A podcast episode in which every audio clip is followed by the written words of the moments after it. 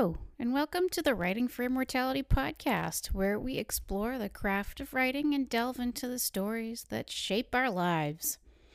I'm Barbara, your host, and I'm thrilled to go on this journey with you.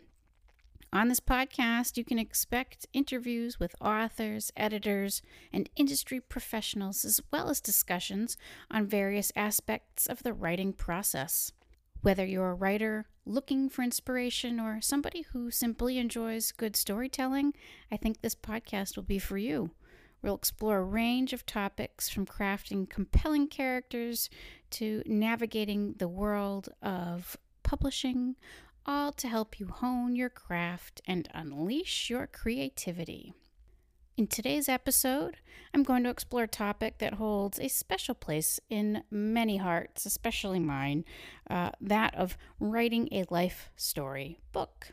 As a ghostwriter, I've helped many people craft their life stories, and it's made me so happy to do this because writing someone's life story allows people to preserve their experiences in a very real form, and that is a book.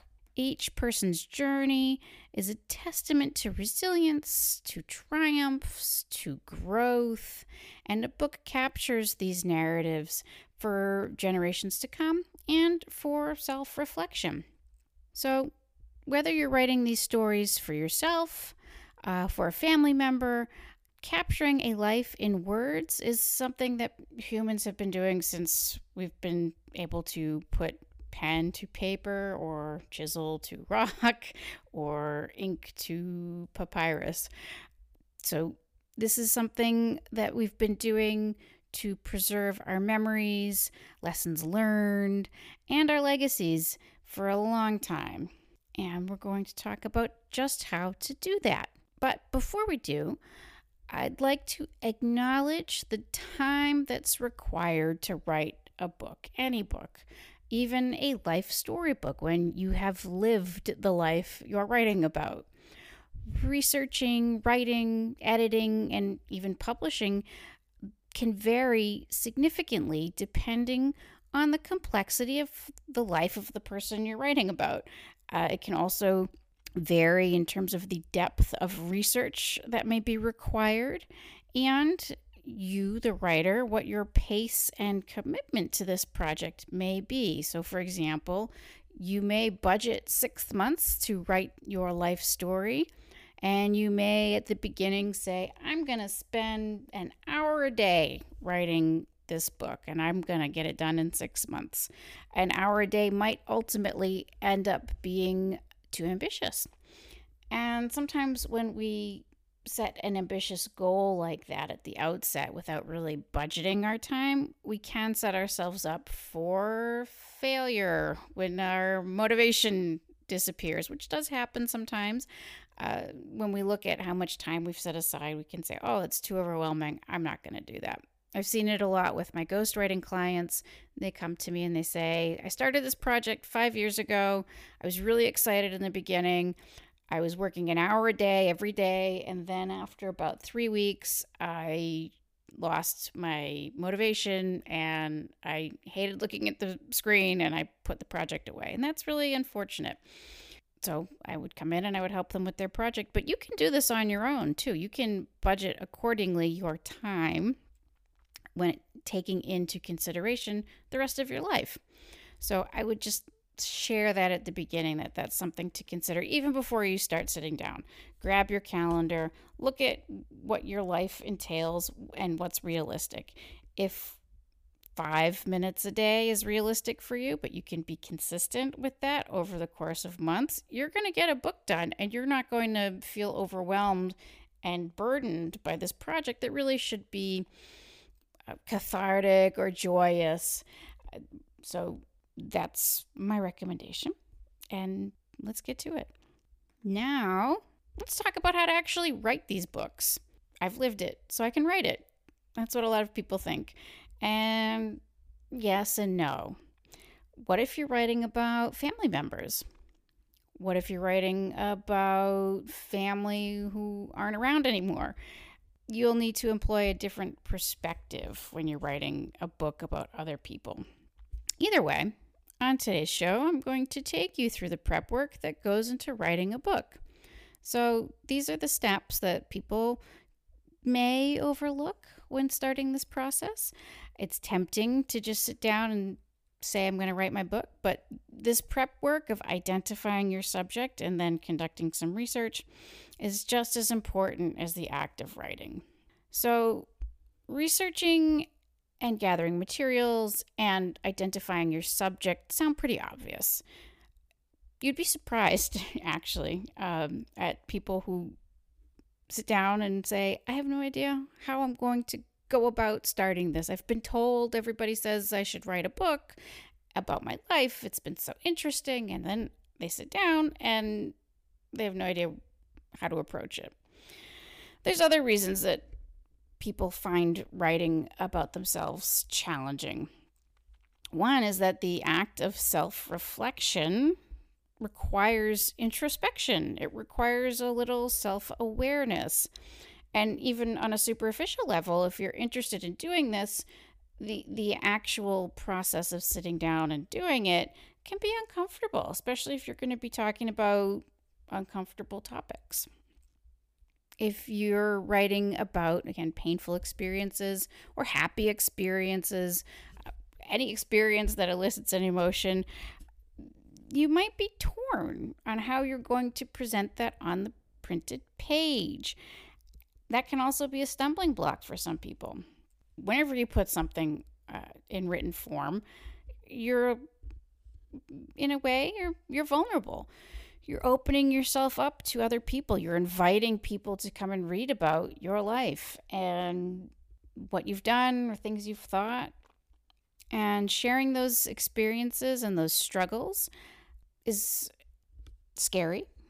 and for some people, they might get insecure. And just the thought of seeing that on the printed page and knowing other people are going to read it can be enough for some people to put this project aside. Another reason that this process of finding a subject can be intimidating is that some folks feel on the opposite end of everyone's told you, me I've got to write a book. Folks might say, Well, I haven't really done anything with my life. It's not very interesting. Who cares? And they'll downplay the significance or the importance of their life. Uh, this perception, because it is a perception, everyone's life is different and is significant, but this feeling can lead to a lack of motivation for identifying how you're going to approach this topic. Another roadblock, I guess, is that people just might not know that when they're writing a life story or a story about somebody in their family, that they can explore so many topics within that subject. You're not writing down name, date, place of birth, time, parents, end of book. There's a lot more in there. You might want to talk about your military career. You might want to talk about your academics. You might want to talk about athletics. You might want to talk about religion just because you're writing a life storybook, one, doesn't mean you have to cover the scope of your life. And two, writing a life storybook liberates you to really focus on what's meaningful to you. And what's meaningful to you will translate to the printed page because you'll be excited about writing your book, and people who read your book will pick up on that. So, those are some things that might keep you or somebody from writing their life storybook, but you can overcome those challenges and you can identify your subject and your book's focus. Some questions that are helpful that I like to ask my ghostwriting clients. One is uh, you're reflecting on your own life. Rather than be overwhelmed by the entirety of it, think about moments or experiences that have shaped who you are today. What are the challenges you've overcome or the achievements that you're proud of? And what aspects of your life story do you feel are the most important to share with future generations?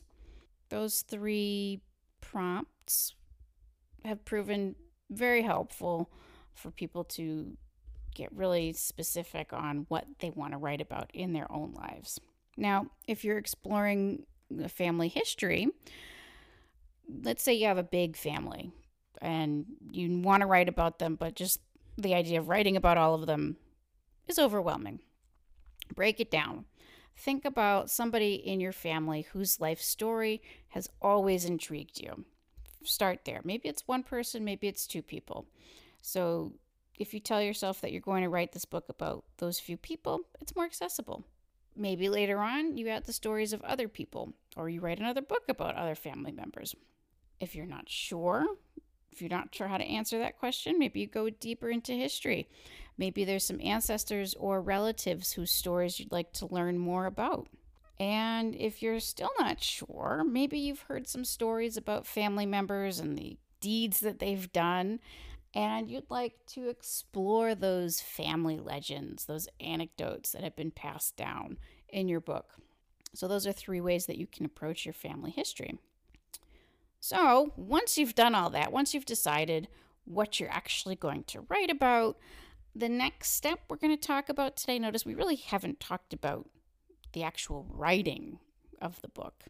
The second step that we're going to talk about today is getting your research materials together.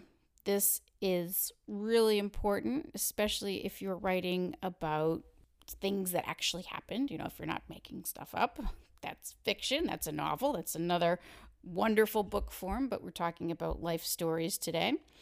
So, to the extent that it's possible, you want your book to be as truthful and accurate as possible. So, how do you do that? One way to get started, if you're writing about a family member, you can start with family resources. What I would recommend is you start gathering any existing family documents, such as birth certificates, marriage records, photo albums, journals, letters.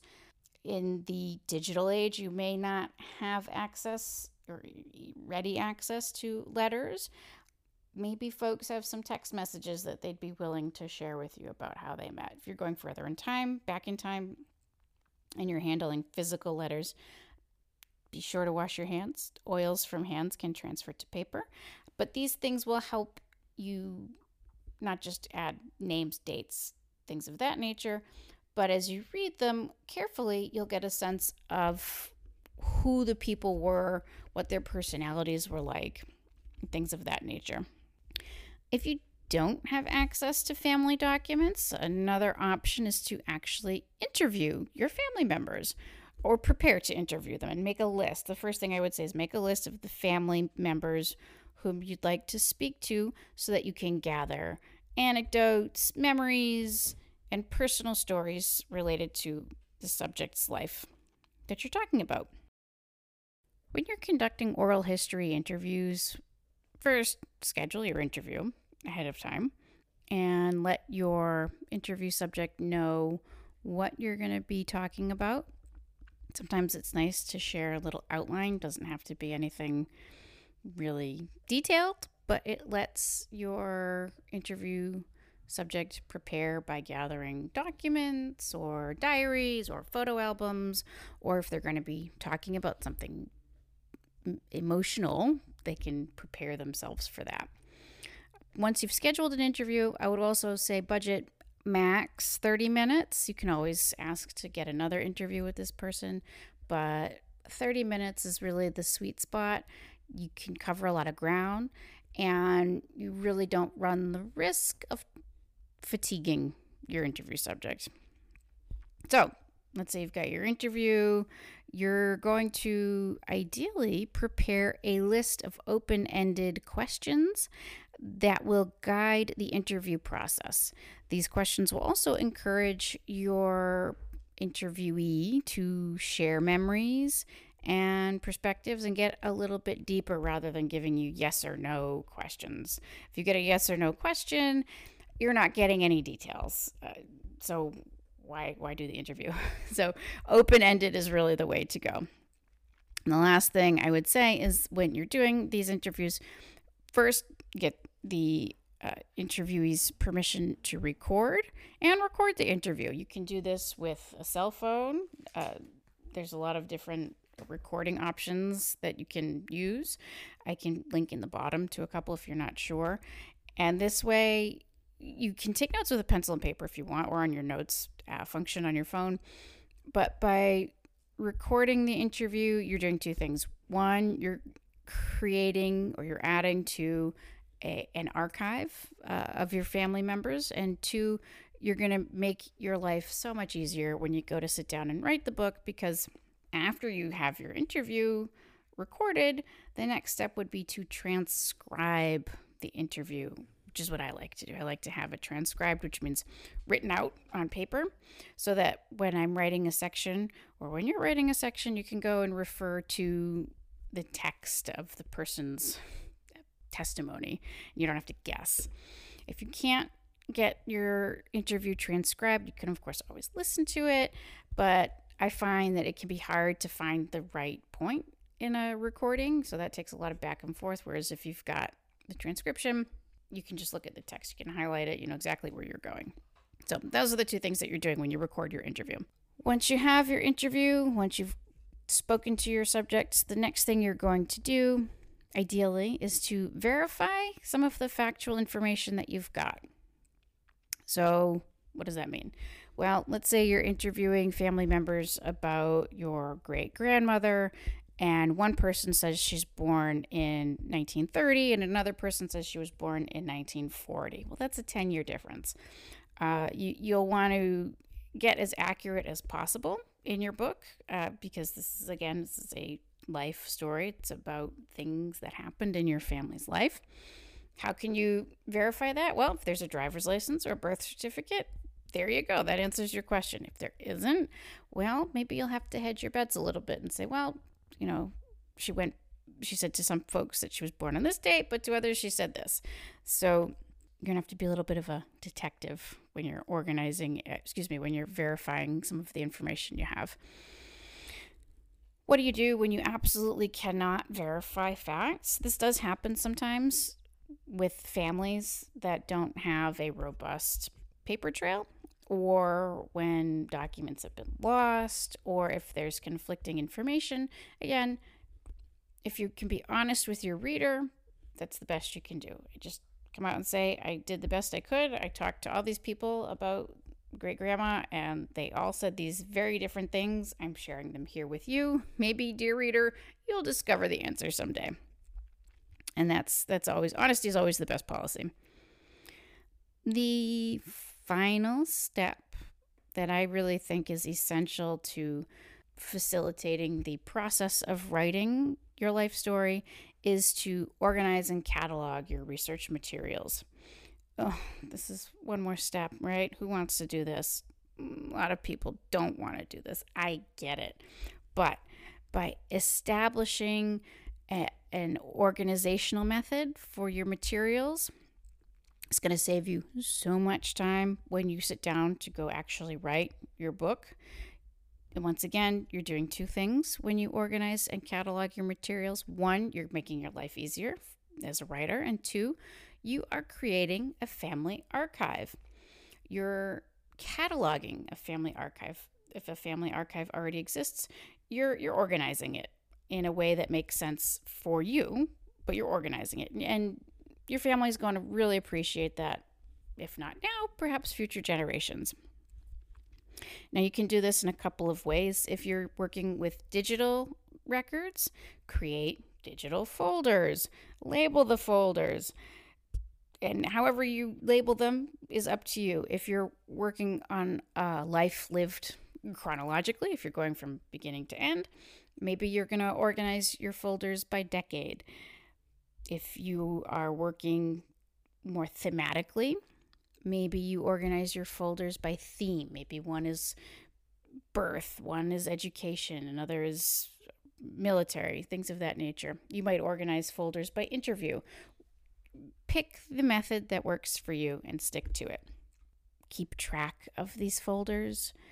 If you're the type of person to create a folder and you lose it on your desktop or in real life, try not to do that here. Some of these documents can be precious, so put them in a place where you'll find them, again, whether that's on your computer desktop or if you've got a bunch of physical documents, put them in folders that are clearly labeled, put them aside separate from your other materials so that you can find them easily.